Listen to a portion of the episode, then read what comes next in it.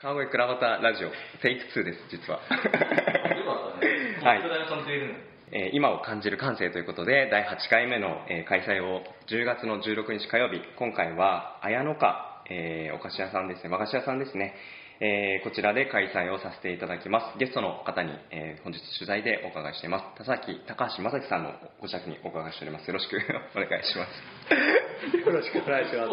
大丈夫ですか？なんかですねなんか久々になんかカミカミで始まって多分西村さんもわたわたしてんじゃないかなと思ってますけれども川越との接点を先ほどちらっと聞いてそこ途中で録音がされてないことに気づいて撮り直しをしています、はい、じゃあそこからと撮り直しましょう。でまだ最近川越に来られてということで、はい。それまで、えー都内に転々とはい。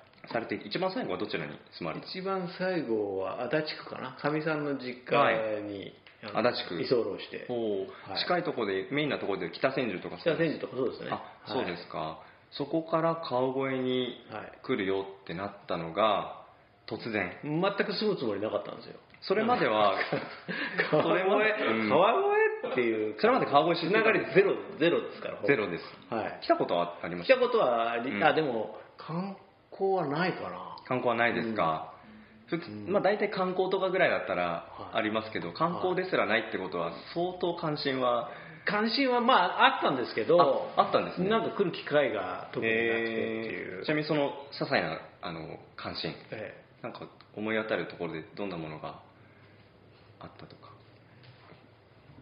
いや、あのーその観光的な部分はあ観光的なところで。ちょっ興味はいはいはいはいなるほど。はい。ただまああの実際に来ること来たことなくて。ちゃんとは来たことないですね。なるほど。でそんな中で、はい。ふとしたきっかけはい。があった、そうですね。ということだったんですよね。あの僕はあのー自然エネルギーとか、はい。あのエネルギーシフトの取材を全国を回っうん。てしているんですけど、はい。そこの取材の過程で、うん。えーやっぱりその再生可能エネルギーあの太陽光とか風力で電気を作ろうとかっていう話うんばっかりじゃなくて、うん。暮らしの中でうん。省エネしていけること、うん。で家もいっぱいこうエネルギー使ってるから建物とか、そういうのを省エネするポテンシャルはすごい実は日本はもいっぱいあるんだよっていうのを知ってですねあこれは自分もあんまりちゃんと知らなかったなと。勉強しだして、うん。でそうするとたまたま川越にですね、はい。世界最先端のはいトップレベルの省エネはい。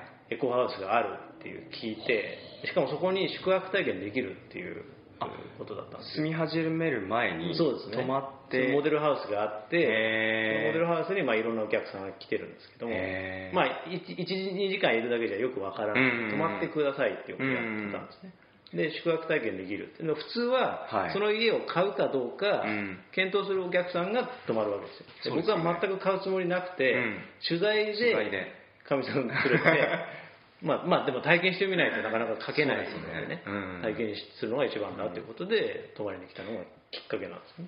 各目的で泊まりに来たのがなんか目的がすり替わっちゃってる。そうですね。だからその時もあまあ冬に来て、はい。すごい暖房をほとんど使ってないのがあったかくて。あ冬だったんですね。そうですね。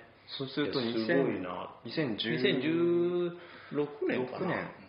うんうん。6年の2月とかそんなはい感じですね、でこちらに引っ越してこられたのは、17年の7月ですね。じゃあ1年と数ヶ月ぐらい経って、はい。その間その間にいろいろだからそのフリーライターってやっぱお金ないので、はい。一戸建てなんて考えてもいないわけですよね、たはだちょうどその工務店の人が、うん。えーこのモデルハウス3年使ったから、はい。えー買いませんかっていうあ提案をしてそういうことですか。いただいて、はい。えー最初は何言ってんだこの人と思ったんですけどでもまあこういろいろまあその間ね半年ぐらいいろいろ模索しつつ、まあ新しい居場所も探さなきゃいけないなとは思ってたので、うん。いろいろ考えた挙句、やっぱりここまでのこう省エネ性能うん。が高いと、はい。やっぱすごく暮らしが快適になるしでこういうことを、まあ、僕が以前知らなかったように、うん。多くの人にこういう選択肢があるんだよっていうのを伝えたいなって、うん。住みながら発信していくっていうのがうんいいのかなっていうふうにななるって、ほ住むようになっちゃったっていう。なるほど。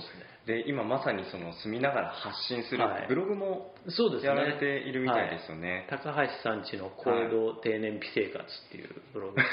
小江戸。かみさんと一緒にやってまして、十拝見してます。それこ もう住んでから始めて、そうですね。まだだから1年一年少しちょうどらい1年ぐらいですね。はい。えーなんか最近どんな記事を書かれたのか少しご紹介いただけますか？最近は、うん。まあ、あのどんな記事だったかな、あの真夏がね、うんうんやっぱ川越も暑かったじゃないですか。40度ぐらいになりましたよね。いやとんでもないですね、はい、で真夏にどうだったかっていうと、うん。このうちあの後でちょっと見ていただくロフトがあるんですけど、はい。はい。天井のおすぐそばに、でそロフトでも外が40度の時にロはい。フトが普通はすごい暑くなりますよね。天井に近いほど暑いですよね、はい。うん。でもうちは27度ぐらいでエアコンは？エアコンは薄くあ除湿はつけてますけど1台だけをつけて家中全部27あそう度ぐらいですか。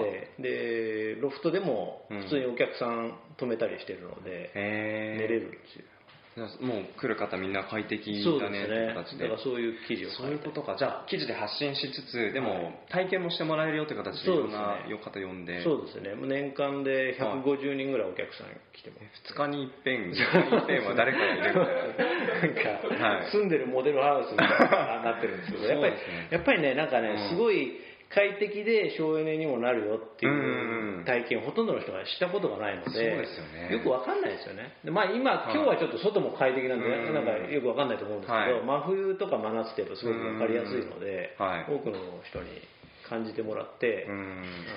あのちょっと断熱とかね、うんそういうことに関心を持ってもらえば、いいかなという。じゃあここに住んでもらって関心持ってもらって住みたいっていう人が出てで工務店さんにご紹介して。いやまあそういう営業営業してるわけではなくてですね、うん。この家じゃなくたってこのスタイルの家じゃなくても、うん。従来の家を断熱リフォームするとか、はい。あリフォームでもいいわけなんですね。ただあの寒い脱衣所に内窓つけるだけでも変わるとか。結局日本の人が住んでる住宅って、はい。大体がやっぱふ夏暑くて冬寒いみたいな仕様になっちゃってるので,、うん。はい。でガンガンこうエアコンかけても不快になったりとか、うん。あとその隙間が多いんでどんどんこうせっかくお金を出して作ったエネルギーを捨ててっちゃってる、捨ててっちゃう。膨大な無駄があるわけですね、うん。隙間から出てっちゃってる、うん。そういうことでそれを日本中でやってるわけですから。いやーこれは小さな積み重ねですけどものすごく大きな損失をそうん。日本全体でやっぱりほとんどのエネルギーを輸入してるわけじゃないですか。ガスとかそうですよね。石油とか。お金を払って輸入しててそれを捨ててるわけですからいやーもったいないよね。もったいないですね。だから経済の問題としては。ね、はい。なるほど、うん。そういうことですね。うん。うん。でもどうなんでしょうその冬は、はい。えー、とふ冬に泊まりに来たんですよね、はい。さ一番最初。ですも夏も川越すごく激しいですし、ええ。でもそんな中で川越にはい。なぜエコ住宅があるかっていうのもそうですしあともう一つ僕気になったのが、日本ってすごくポテンシャルのあるはいその日本ってっていうところもですねやっぱ他の国ではできないけど日本だからこそできることが何か理由としてあるんだったらそこもすごく、うんあのお聞きしてみたいなところだったんで、その2つ教えていただけますか、はい、世界トップクラスのうん。エコハウスは、まあまあいくつかグループがあるんですけどそのうちの一つが、はい。にこう加盟してるのが川越にも家作ってる地場の工務店があったっていう。加盟って何でですか？えっ、と、はい。まあもともとはドイツの、ん。えーまあ、世界トップレベルの断熱の家ってうん。ドイツが作ってるんですけど、へー。そのドイツの技術を学んで日本に適したうん。住宅を作ろうっていうこう人たちがいてなるほど。でその人たちが呼びかけて全国の工務店はい大手メーカーじゃなくて、うん全国の地地元の工務店の人たちに呼びかけて、そこに賛同する、えー工務店が、まあ、加盟というか協力体制をとって、各地に、えー全国にそういう工務店がこういう家を建て始めてると割と最近の動きなんですけど、そういう動きがあったんはいですね、、低燃費住宅ってグループなんですけども、そこのグループに加盟してるところが川越、まあ、あの隣の日高市を拠点にしてる工務店があって、それはもともとやっぱりその全国組織の大手ハウスメーカーが全部やっちゃうとうん。地元にやっぱあんまお金が落ちないのでね。地元の工務店が元気にならないとうん本当の地域活性化につながらないよっていう意味もあってうん。地域の工務店が世界クラスのはい。エコハウス作ってたらやっぱ面白いじゃないですか。いやー意外っていうかびっくりですしそういうのまだまだだから地域の工務店ははい。いいものを作るんだけど、はい。まだまだ知られてないんで、うん。宣伝力が弱い、うんうんうん。だからそこはあのもっと頑張ってもらいたいなと思うんですけどでもそういうふうにこう地域のためにもなりしかもうん。エネルギーが、ね、出ていかないっていうことは、うん。外から買ってくるための費用も少なくなるわけですよね。そうですよね。うん。そういう意味で地域のプラスになるんじゃないかっていう大きな構想があるという。そうするとここに泊まりに来て、はい。あ自分もそういうお家欲しいなって思ったら、はい。まあ、意外と家のそばの工務店さんとかでその加盟しているところがいるとお願いができまあそうですよね。もうありますし、まあ、別に、うん。まあ、さっきから言うように別に僕ははいそこの宣伝マンではない。ので、ジャーナリストとしてね。そういうようなコンセプトの家とか、はいうん。うん。あるいはみんなが意識してね。古い家をリフォームしたりとか。うんうんうんうん内窓つけてヒヒートショックも今問題になってますね、はい。冬に倒れる人は、うんそういうのが防ぐだけでもやっぱすごく社会的にプラスになるじゃないですか。健康とか経済とか、うんえー快適さとか、はい。そういう意味で、えーそういうことをもうちょっと今までやっぱり世の中が考えなさすぎた、うん。うん。だからこそ今そのこれだけ日本で災害が多いのにいまだに100年前と変わらない体育館で雑魚寝みたいな避難所しかないわけですよね。ですね。でもっとその快適な環境作れるよねとかっていうのをみんなが意識していくことってすごく大事なのかなってなるほど。思うんですうん。なるほど。今初めてそういうお話聞いて、そんなことができたのに、うん。なぜそういった取り組みにうん。我々着手できてなかったのかなっていうところもええ一つ関心として持ったんですけど、ええ。なんかそこってどんなふうにあの高橋さんはあの捉えていらっしゃるんですか、さ災害に関して。あ災害もそうですし、はい。あとはこういったエコハウス、はい。我々こういうポテンシャルを持っているのに、はい。それを採用できなかった。100そうですね。年前と一緒だよねっていうところ変わらなかったところ、あのーこのあの家を作った人たちのコンセプト、まあまあ、技術的にはドイツから持ってきてるものもある断熱材とかねうん。輸入してるものもあるんですけどコンセプトは日本のその蔵蔵。があのもともと、まあ、川越はまさに蔵のね、はい。町ですけども蔵ってできるだけまあ湿度を、高めないように、うん。夏も冬もねあの中のうん。収蔵品を守るようはな仕組みになってるじゃないですか、そうですね。いう環境で人が住めたらはい。うん。いいよねっていううん。ビジョンがあるので、はい。必ずしも日本のありか建物のあり方が全部ダメってわけじゃなくて伝統的にはいいものもうん。十分やってきたんですけど、へー。戦後の街づくりってどうしてもあの安かろう悪かろうでどうん。んどん立っていっちゃって、はい。夏も暑いし冬も寒いね。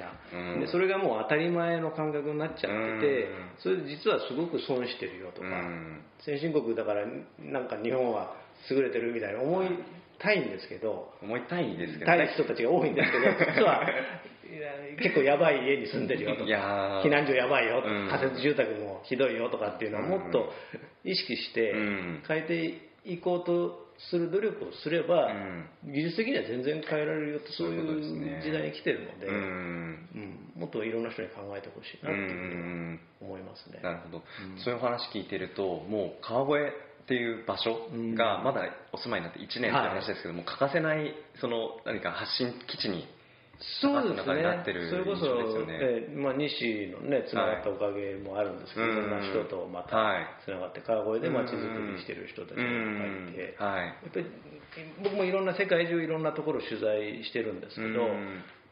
ただ行政がなんか決めてはい。やる街づくりより、うん。地域の人が主体的に行動していくところのがやっぱり根付いてる、うん。強いんですよね。でそれとまた行政とも組み合わせながらうん。それぞれ得意なものを生かしてやってなんか川越僕まだ来て1年ですけどうん。あの割とその地元の人もその排他的じゃなくてうん。伝統的な町なのにはい。